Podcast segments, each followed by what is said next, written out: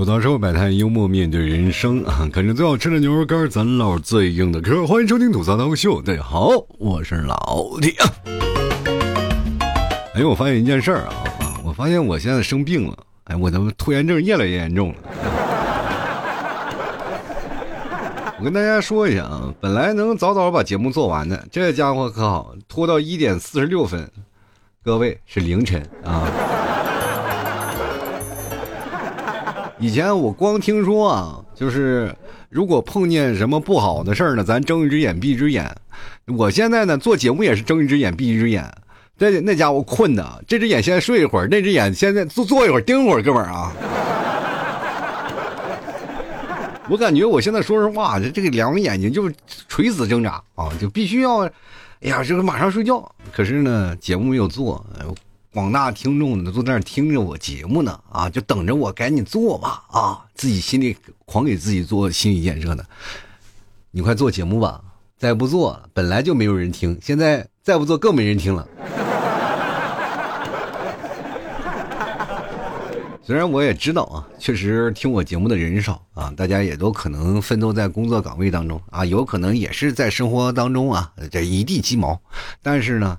偶尔听听我节目，能够缓解自己的心情，我觉得是一种很好的。其实大家都是在想，老七的节目到底有什么魅力，让各位朋友能一直在听。其实我的节目啊，主打的就是一个陪伴啊，别的也没有什么，主要是能用我的声音陪陪各位啊。毕竟我的岁数也不小了。前段时间他们都说呢，赶紧开始人生能经历的就赶紧经历经历啊，能玩的就玩一玩，再不玩就老了。然后那天有个朋友跟我说：“怎么样，要去哪玩吗？再不玩就老了。”我说：“我已经老了。” 你说这话的时候，我就感觉你在骂我。就是人呢，当不经意之间你开始承认自己已经年老色衰的时候，其实就是对生命有一种妥协。有些时候呢，我们到了一定年纪，就会觉得很多事情啊，它会比较繁琐，那我们就尽量不去做了。但是。贱不嗖嗖的，每天晚上回去还各种缅怀年轻时候那点缺德事儿。我在想，真的有时间，我能不能组织组织我那帮发小，四十五岁啊，加起来好几百岁的人，我们一起去炸个茅坑啥的。但是现在去想想，也没有那种公共厕所了呀。你总不能别人在那儿蹲着，你从上面扔进去？其实人生啊，就是你突然发现了，当时间过去了以后，他确实没有办法回去的，他没有办法回去会造成什么事你连缅怀的机会都没有，你只能凭空想象，活在你的记忆里。前段时间我说了一件事儿啊，就说了我小时候的事儿，或者我曾经做过的啊，或者经历过那些事儿，我聊了一下。有很多的零零后，包括他们现在一些小年轻，乃至于很多九零后都跑过来说：“老 T，你说那些东西我没见过。”确实啊，就是我们那个小时候真的是什么都没有，但是对于你们来说，他就感觉我们活的不是在一个时代。我跟各位朋友讲，就是咱们活的是一个时代，只不过时代发展的太快。就真的，咱就别的不说啊，就是咱就说最近这十年，就十年前和十年后，完全就是天翻地覆的变化，你完全无法想象得到。就是大家去想想，在三年前、四年前那是什么样子呢？你完全不理解。如果各位朋友，你要出现在一个情况下，我记得有一段时间，我回到回在内蒙待了半个年时间吧。那大家可能也知道，就那段时间确实是，呃，刚有那个什么出现啊，刚有那，我不能在节目直接说，大家都知道，就是那段时间完了以后，我回趟内蒙啊，待了半年，我又回来的，他妈一回来连路都快不认识了。就是发展真的特别快。如果有一些时间呢，你有一年、两年或者三年、四年，你没有回到你的家乡，你再回到家乡，你会发现，你就天翻地覆的变化，真的特别快。我记得我在那几年小的时候，我回到家里，我就是因为我也是在外待了几年嘛，我们一直没有回家，然后再回家，突然发现原来我所在的老房都被拆掉了，只有那个孤零零的厕所还留在那里。然后我一直不理解啊，就是为什么那个厕所还留在？就是一你可以看啊，就是他们的新房子已经盖起来，新起来楼房盖起来，那平房全部拆掉了，就有一个孤零零厕所在那立着呢。然后我们以前的发小他们家啊，就是拆迁了嘛，他们就是搬到那个地方了，搬就是离我们那个地方还不太远，但是你从他们的楼上能看到那曾经你小时候玩啊、住的、生活的那片空空地，那个孤零零的厕所，你心想为什么不拆呢？是还等着我们这帮孩子们，然后一起去拿炮把它炸掉了吗？如果要需要的话，你能不能贴个告示，让我们过过瘾？我们现在开始囤炮了。其实就是这样啊，就是你突然发现，小的时候过了那段时间，然后包括时间，真的是能把所有的东西都给你打败掉的。你现在回想回想，现在老了，我们这帮人都在干什么？就是奔着自己的家里啊，老婆孩子这炕头。家庭啊，上面的父母，下面的孩子都是这样啊。就大家可能有点不太理解，就代入感不太强。就是很多的孩子，确实说实话，你们也是想有家庭，但是你们没有。就不要再嘴硬的说，我哎呀，我的天呐，老提我就要单身，那是你找不到，好不好？我真的不是嘲讽各位啊，就是那些单身的，凭实力单身的，那是真是。你在等待一个结果吗？你不是，你是在自己暗自努力，但是仍然得不到结果。我还不了解你们吗？哪个不渴望爱情？哪个不希望看着旁边走着，哎，喂一肚狗粮那难受吗？不难受？马上五二零了都，对不对？就是你们没有这个事情，你不能酸啊。但是我也跟你讲，你不来是对的。生活啊，我跟你讲，就是老婆孩子热炕头，你说是热炕头，但平时那个烦恼也不少。其实人生你总结下来，不管你是单身也好，或结婚也罢，哪怕你是谈恋爱的热恋当中，总之很多的烦恼都会扑在你身上。就比如说现在我们这个结婚了以后啊，就会出现一件事情，就是你会发现，当你开始步入婚姻的殿堂，或者是你开始谈恋爱了。啊，这个谈恋爱这个过程，然后呢，你就会发现一件事情，你就会慢慢的会跟你的朋友逐渐疏远，因为你有你自己的生活的一个圈子了，你自己定了一个小圈子，但是在大圈子上你就玩不起来了，然后慢慢的就变成了大家都不会聚会，不会待着，然后偶尔攒个局还累。但是现在各位朋友，你就是想想啊，这个攒局这个事情啊，就是过去啊，大家都是说。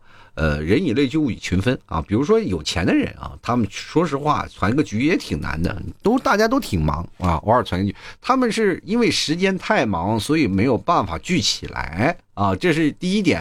然后第二点就是没有钱的人，就是也也一般不，就是不聚啊。为什么呢？就是谁传谁要请客，一拍兜里三百块钱。啊，所有的钱都交老婆了，然后还干嘛呢？你就是你说出去聚会，聚会吧就无所谓，你兜里没有点钱，就哪怕你兜里有点钱了，你可以攒点聚会，你是不是还要给你自己老婆请假？你喝多酒了，你住哪儿都是有问题。就是各位朋友，到我们这个中年男人的心酸，你们是不理解啊。就是真的，你出去喝酒了，你住哪儿你都你不能住酒店，你说我要住酒店，那你完蛋了。你知道酒店里你跟谁睡？你旁边是个老爷们儿都不行。那你是哪回家吧？不给你开门，你就是很尴尬。于是乎呢，就楼道，哎，那那个地方有有个床垫，突然发现这是给我自己准备的。经常你会发现，好多的人就会琢磨着，哎呀，咱们床垫太硬了，能不能把它扔了？咱们换一个床垫啊？于是乎把那旧床垫就放在楼道里，哎，以备不时之需。朋友们，生活全是那点小心思啊，就是那点小心思。我告诉你，你们永远看不透，这就是生活当中的智慧。有些人呢，可能在生活当中总是觉得啊，就是啊，就这就是一，就是一团浆糊啊，过也过不好，反正黏糊糊的在那里就粘在那儿。总是没有办法发挥自己的价值，然后又总觉得跟自己的朋友疏远了，又无法达到自己那个家庭平衡，这就很难过。然后开始回想年轻时候的聚会。其实我现在特别想跟大家讲，如果你是现在是年轻人，你就真的应该去聚会一下啊，就多聚聚。其实聚聚对各位朋友都有好处的，因为聚会你会发现你会认识很多的朋友，而且还能玩很多有意思的游戏啊。然后这个东西也能促进彼此的友谊。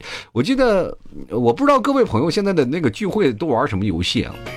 我那段时间我搞这个聚会啊，然后我们一帮朋友聚会起来，我们其实没什么可玩的，我们光喝酒了啊。我们北方在内蒙的时候就是喝酒，我以前的一三五好友在喝酒，然后按照我妈的那一代理解，就是因为我和我爸属于一个体系的，只要在内蒙都是要喝酒，就是按照我妈的那个理解，就是狐朋狗友。就是你刚喝酒的时候在一起了，但是遇到什么事儿他们真不帮你啊。但是我就心想，我们在聚起来的目的就是喝酒，我们并不是为了让你帮我。大家彼此都能认识一些新来的人，然后彼此在那个酒桌上，说实话，大家彼此聊天就是非常开心，聊一些有的没的，就哪怕你。不说话，你坐在那里都能笑得前仰后合。就是人生当中人聚会的目的，就是让你开心。啊，偶尔呢，你会认识一些新的朋友，对吧？其实大家知道吗？有些聚会它分几种，一种是熟人聚会，就是非常熟悉的人，彼此之之间聚会，能说一些什么天南海北都有。第二种就是陌生人的，就是能拉陌生人的聚会，就是也就是也还是这些朋友，但是我们能拉彼此的朋友。比如说，今天我拉一个新朋友，给大家介绍一下，这是我新的朋友，那个新的朋友，然后彼此介绍一下，对吧？然后能彼此能够促进一些关系啊，就是就是这样。我跟大家讲，就是如果你在聚会当中能够表现非常好的话，你也能够成为那种最靓的仔，你也能够让人呃俘获很多的芳心啊。然后包括很多的女生，你要在那里呢，也能够看到有一些男生的亮点啊，也能在此当中你能够擦出爱情的火花。你要接触人，你不接触人，天天在在家里那干嘛？等待等待别人入室抢劫是吧？我爱上了一个小偷，我爱上了一个强盗，我爱上了一个宅在家里的人啊。所以说，当你出去见识的人多了，然后玩一玩了，体会到这种感觉才行。现在你会突然发现有一种群体叫社恐群体啊，就是大家彼此之间形成了一种短暂的默契，就是我们坐在一个 KTV 里，但是谁也不要理我，我们彼此谁也不要说话。我唱歌的时候，请你们不要鼓掌。或者我可以当你们点歌机啊，一天晚上我就坐在那里，你切歌我帮你切，你要点什么歌我帮你点，但是请你不要点我的名。喝酒的时候点头之交就好，大家不要做。我就真的说实话啊，就是你在聚会当中真的可以发挥你个人魅力，能发挥到极致。我是这样的人，我是一个。爱吐槽的人在聚会当中，我是一个人来疯。我可想必各位朋友都知道，就是说，如果人少的话，我这个人说实话相对来说还是有点社恐的。我不愿意主动去搭理一个人，包括很多的听众朋友给我发来消息说你能不能说句语音，我就觉得很奇怪，我就很崩溃。我是特别不好意思，就是发语音的一个人，因为我自己我也不知道是不是腼腆。然后最后我总结了一下，我这种这个人的行为就是他妈有病。我就是一个有病的人，我也不知道这种心态是怎么样。为什么我一个啊，是吧？这爱做脱口秀的主播，我天天聚会里最靓的仔，为什么我给你发个语音我就手要颤抖，就很难过啊？就是没有办法突破这个心理的这道坎啊。但是我要在聚会当中，绝对是我能说会道啊。但是各位朋友。聚会当中确实能有很多的好处，能让你认识更多的人，能让你结会聚会的伴侣。我可能在节目当中以前说过，以前同学聚会的时候，我总是那里啊张罗的，呃比较勤的人啊，就是爱说话的人。但是有些时候我也会，呃作壁上观，我也不说话，我就站在那里默默喝酒，然后跟大家想喝喝，想聊聊，然后大家彼此之间啊聊一些事儿啊啊，大家都开开玩笑呀都有。但是只要一来外人了啊。那就是我的主场了，嘿嘿，就是我记得有一年我们同学聚会嘛，大家大概是过年年初二的时候，我们同学一般都是初二的时候，嗯，大家都在一个饭店聚一聚，然后坐在那里。然后呢，我这个同学啊，女女同学，一般我们都会叫他们说，有些时候你过来吧，就是大家过年都比较忙，就是你参加这个聚会，那参加那个聚会很难凑到一桌上，你知道吧？就是不可能说给你一个明确的时间啊，我肯定来。但是你知道我们那个是个小城市，小城市小到什么地步？就是你要说个地方，我们五分钟出发，但是肯定能准点到，你知道吧？就那种的那个地方非常非常富有那个什么优势，就是说。我们不需要你到场，但是当我们吃了一半，你至少过来坐一下，坐一下。这个哪怕五分钟、十分钟，大家也是相聚了嘛。啊，就是我们的同学呢，当然不可能，他参加那个桌呢，他肯定是会带着 啊自己的同学。就是大家都知道有初中有高中同学啊，是吧？就或者有自己的发小朋友，是吧？他就会带着自己的闺蜜啊，就过来。然后一一来，这就是我的主场，啊呀，疯狂介绍呀，疯狂的。但是。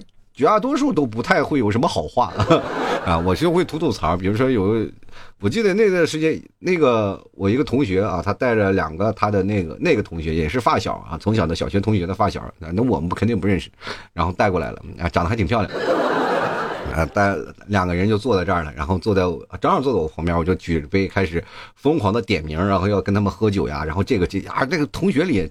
当时一一帮人说话，就是没有来陌生人的时候，那家伙活跃的都不行。等一来陌生人的时候，一个个都哑巴了。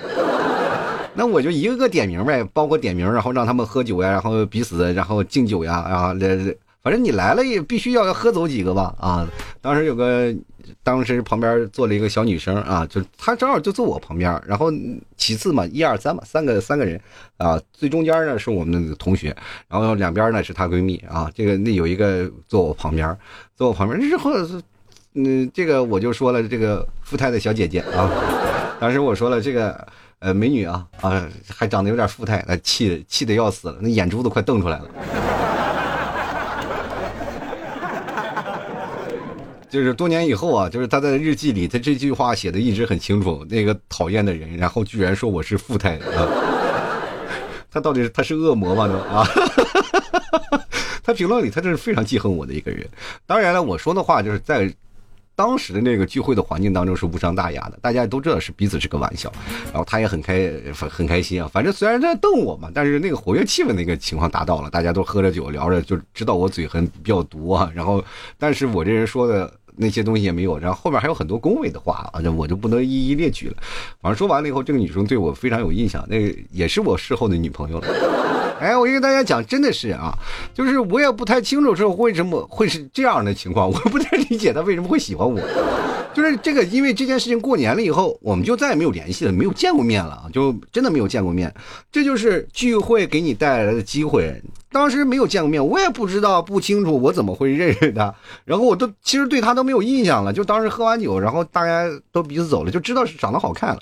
就是有一年那个同学正好又又来我们这个地方，当时我在一个。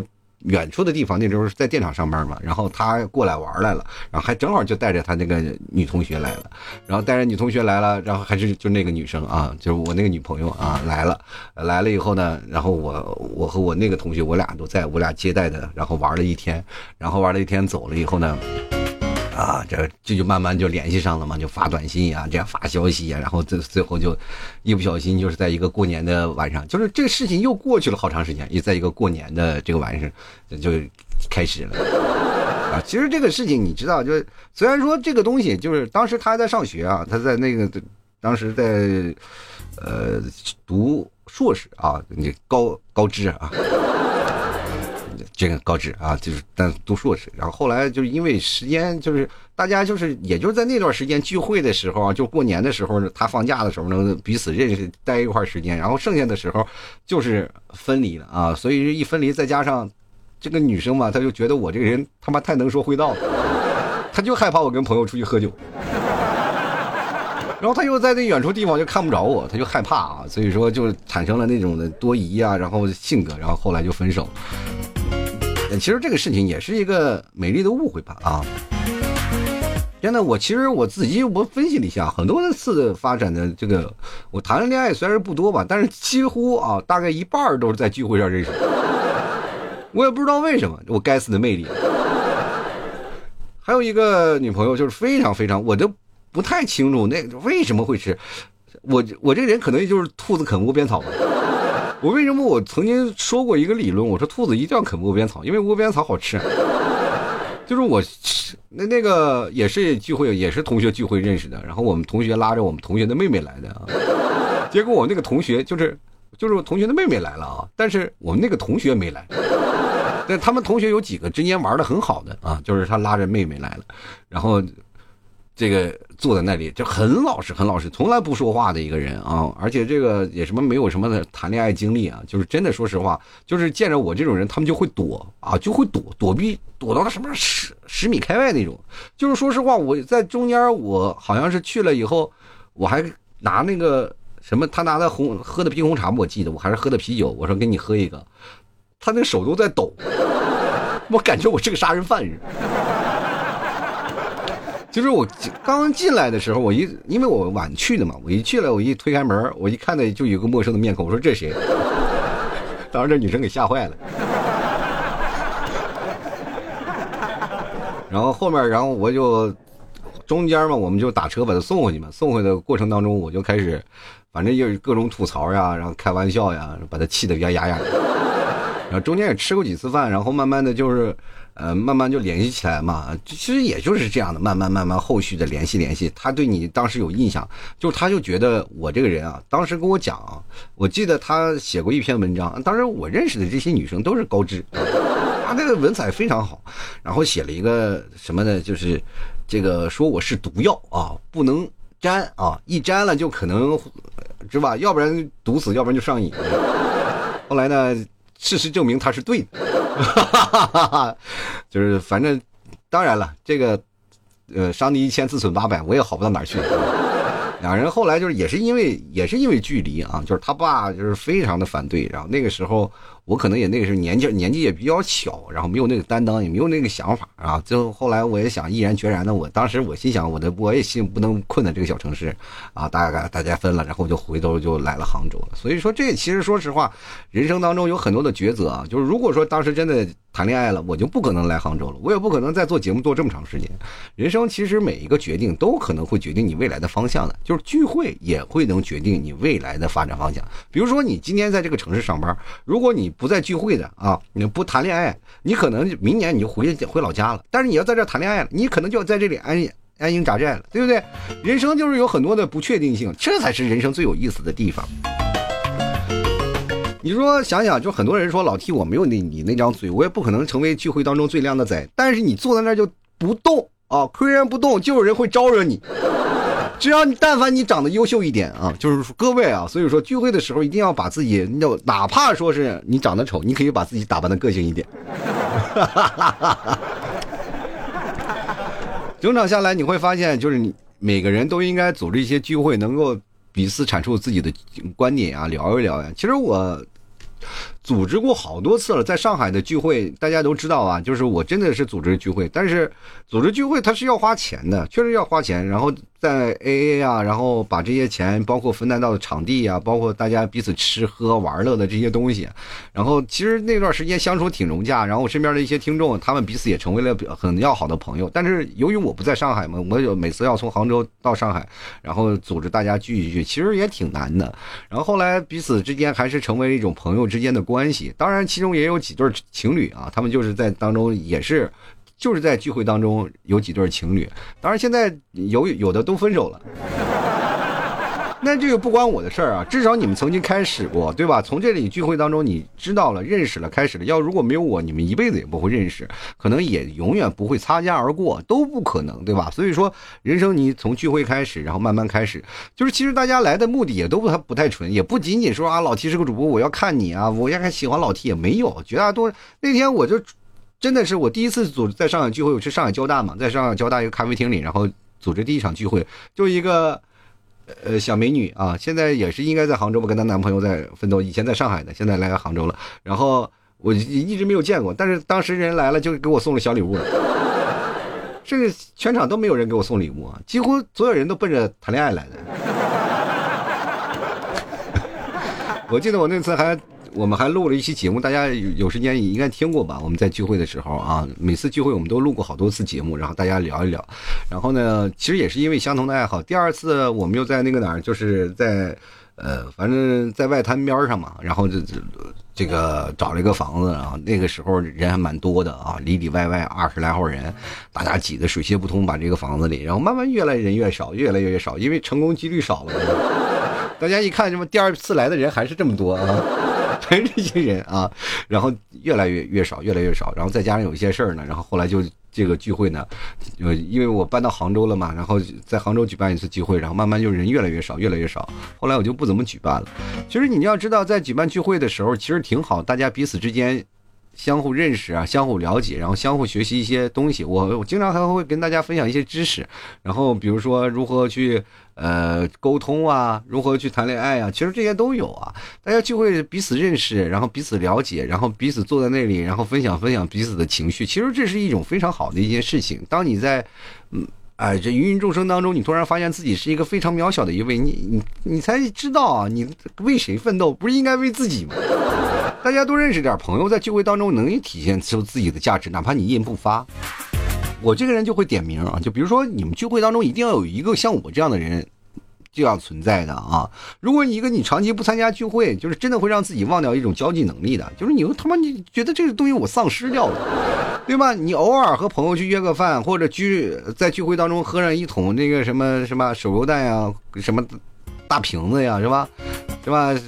不总知道你把气氛炒起来，让自己疯起来，也能是一种精神上的释放。要不每天九九六，天天零零七的，你崩溃不崩溃啊？天天除了上班就上班，你的人生在哪里？对不对？你只有有一帮朋友一起来聊，就包括我现在我们这帮朋友，就是你说我现在聚会嘛，也很少聚，但是。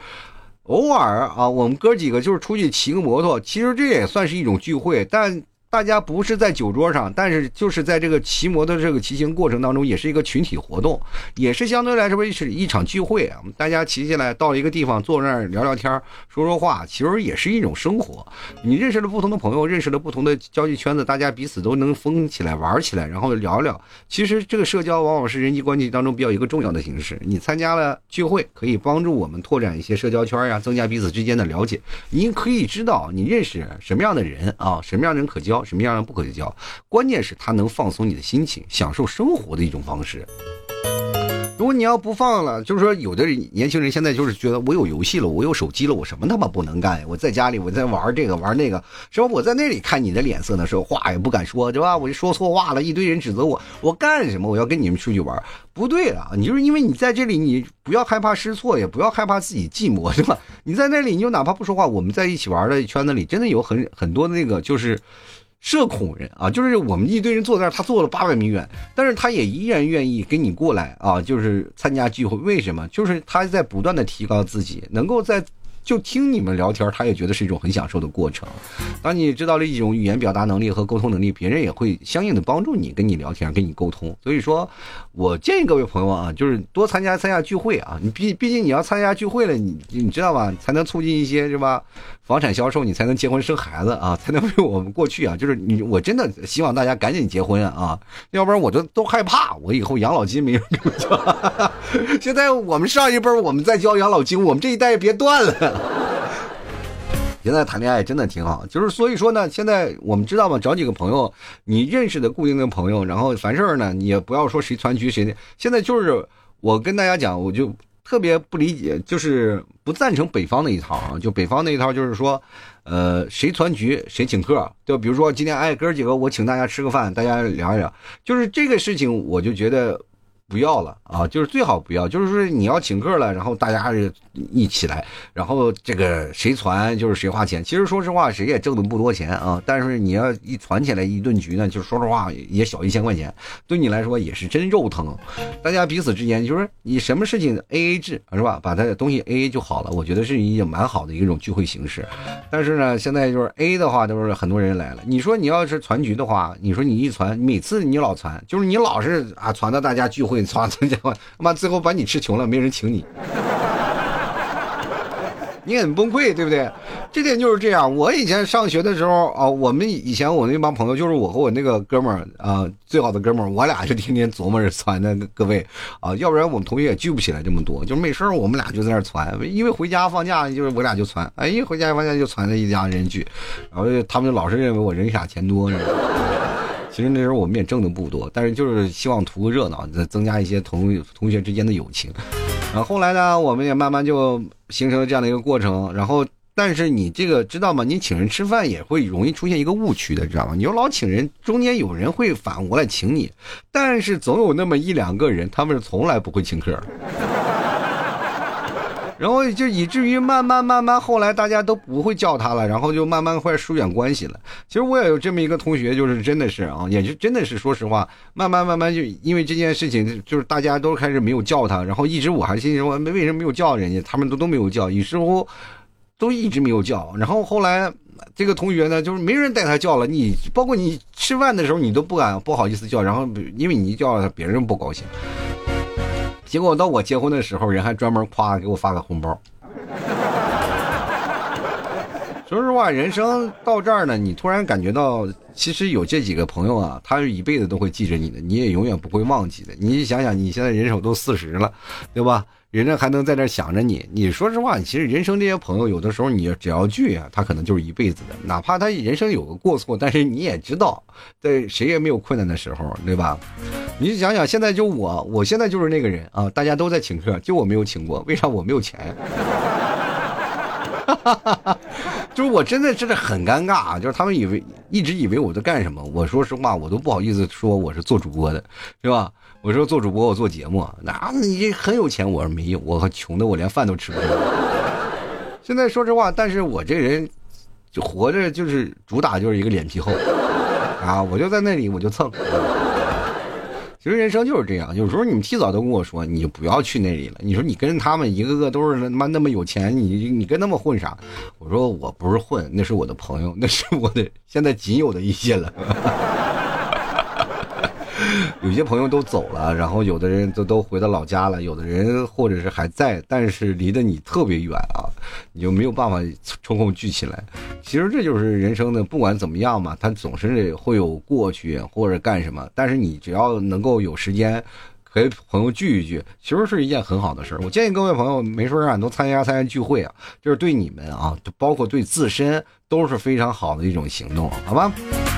啊，吐槽社会百态，幽默面对人生啊！在聚会的时候，各位别忘掏出来老 T 家的牛肉干给大家来尝尝，然后他们让他们也真正感受一下来自内蒙古啊最纯正牛肉干的味道，好吧？但是不要让他们再吃那些辣条了。哎，尝一尝最正宗的牛肉干啊！让他们也都来啊！你们多组织组织聚会，多给推销推销牛肉干。我还至于活得这么现在落魄吗？希望各位朋友多多来支持一下啊！这前两天我都经常能收到这个很多的朋友的来信啊，就是有时候老提我听你节目三年了、七年了、五年了，我终于来买牛肉干了。甭管你听我节目几年了，但凡你来了，我都是在等你啊。三年、五年、七年，只要但凡你来了，我就高兴，好吧？喜欢的朋友别忘多支持一下啊！购买的方式也非常简单，登录到某宝你就搜索“老 T 店铺”就好了，就是我的节目同名“吐槽脱口秀”，非常好搜，就是“吐槽脱口秀”这个店铺名字，全网就那么一家，你可以搜索宝贝啊，老 T 家特产牛肉干，你可以找着啊。反正是各位朋友，反正是你找到我了，别忘对个暗号“吐槽说百态”，我回复“幽默面对人生”啊。当然你要确定就是我了，你就，哎，赶紧下，赶紧下单啊！当然，我的朋友圈也有一些活动，各位朋友可以关注一下。拼的老 T 二零一二啊，有的时间各位朋友可以关注关注有什么好的活动啊啊，有什么活动，欢迎各位来薅老 T 的羊毛，好吧？这个牛肉酱啊，就是最近朋友圈一直在做活动呢，各位朋友可以看一下，可以在那个朋友圈里看看，联系我，好吧？呃这期节目就先到这儿了啊，我们下期节目再见。希望各位朋友都能好好的啊，有什么事儿呢，咱多聊一聊，多听听老 T 节目，多给推销推销，好吧？这个老 T 现在已经是熬不住了，希望各位朋友多多支持了啊，多多提携了。好了，我们下期节目再见了，拜拜了。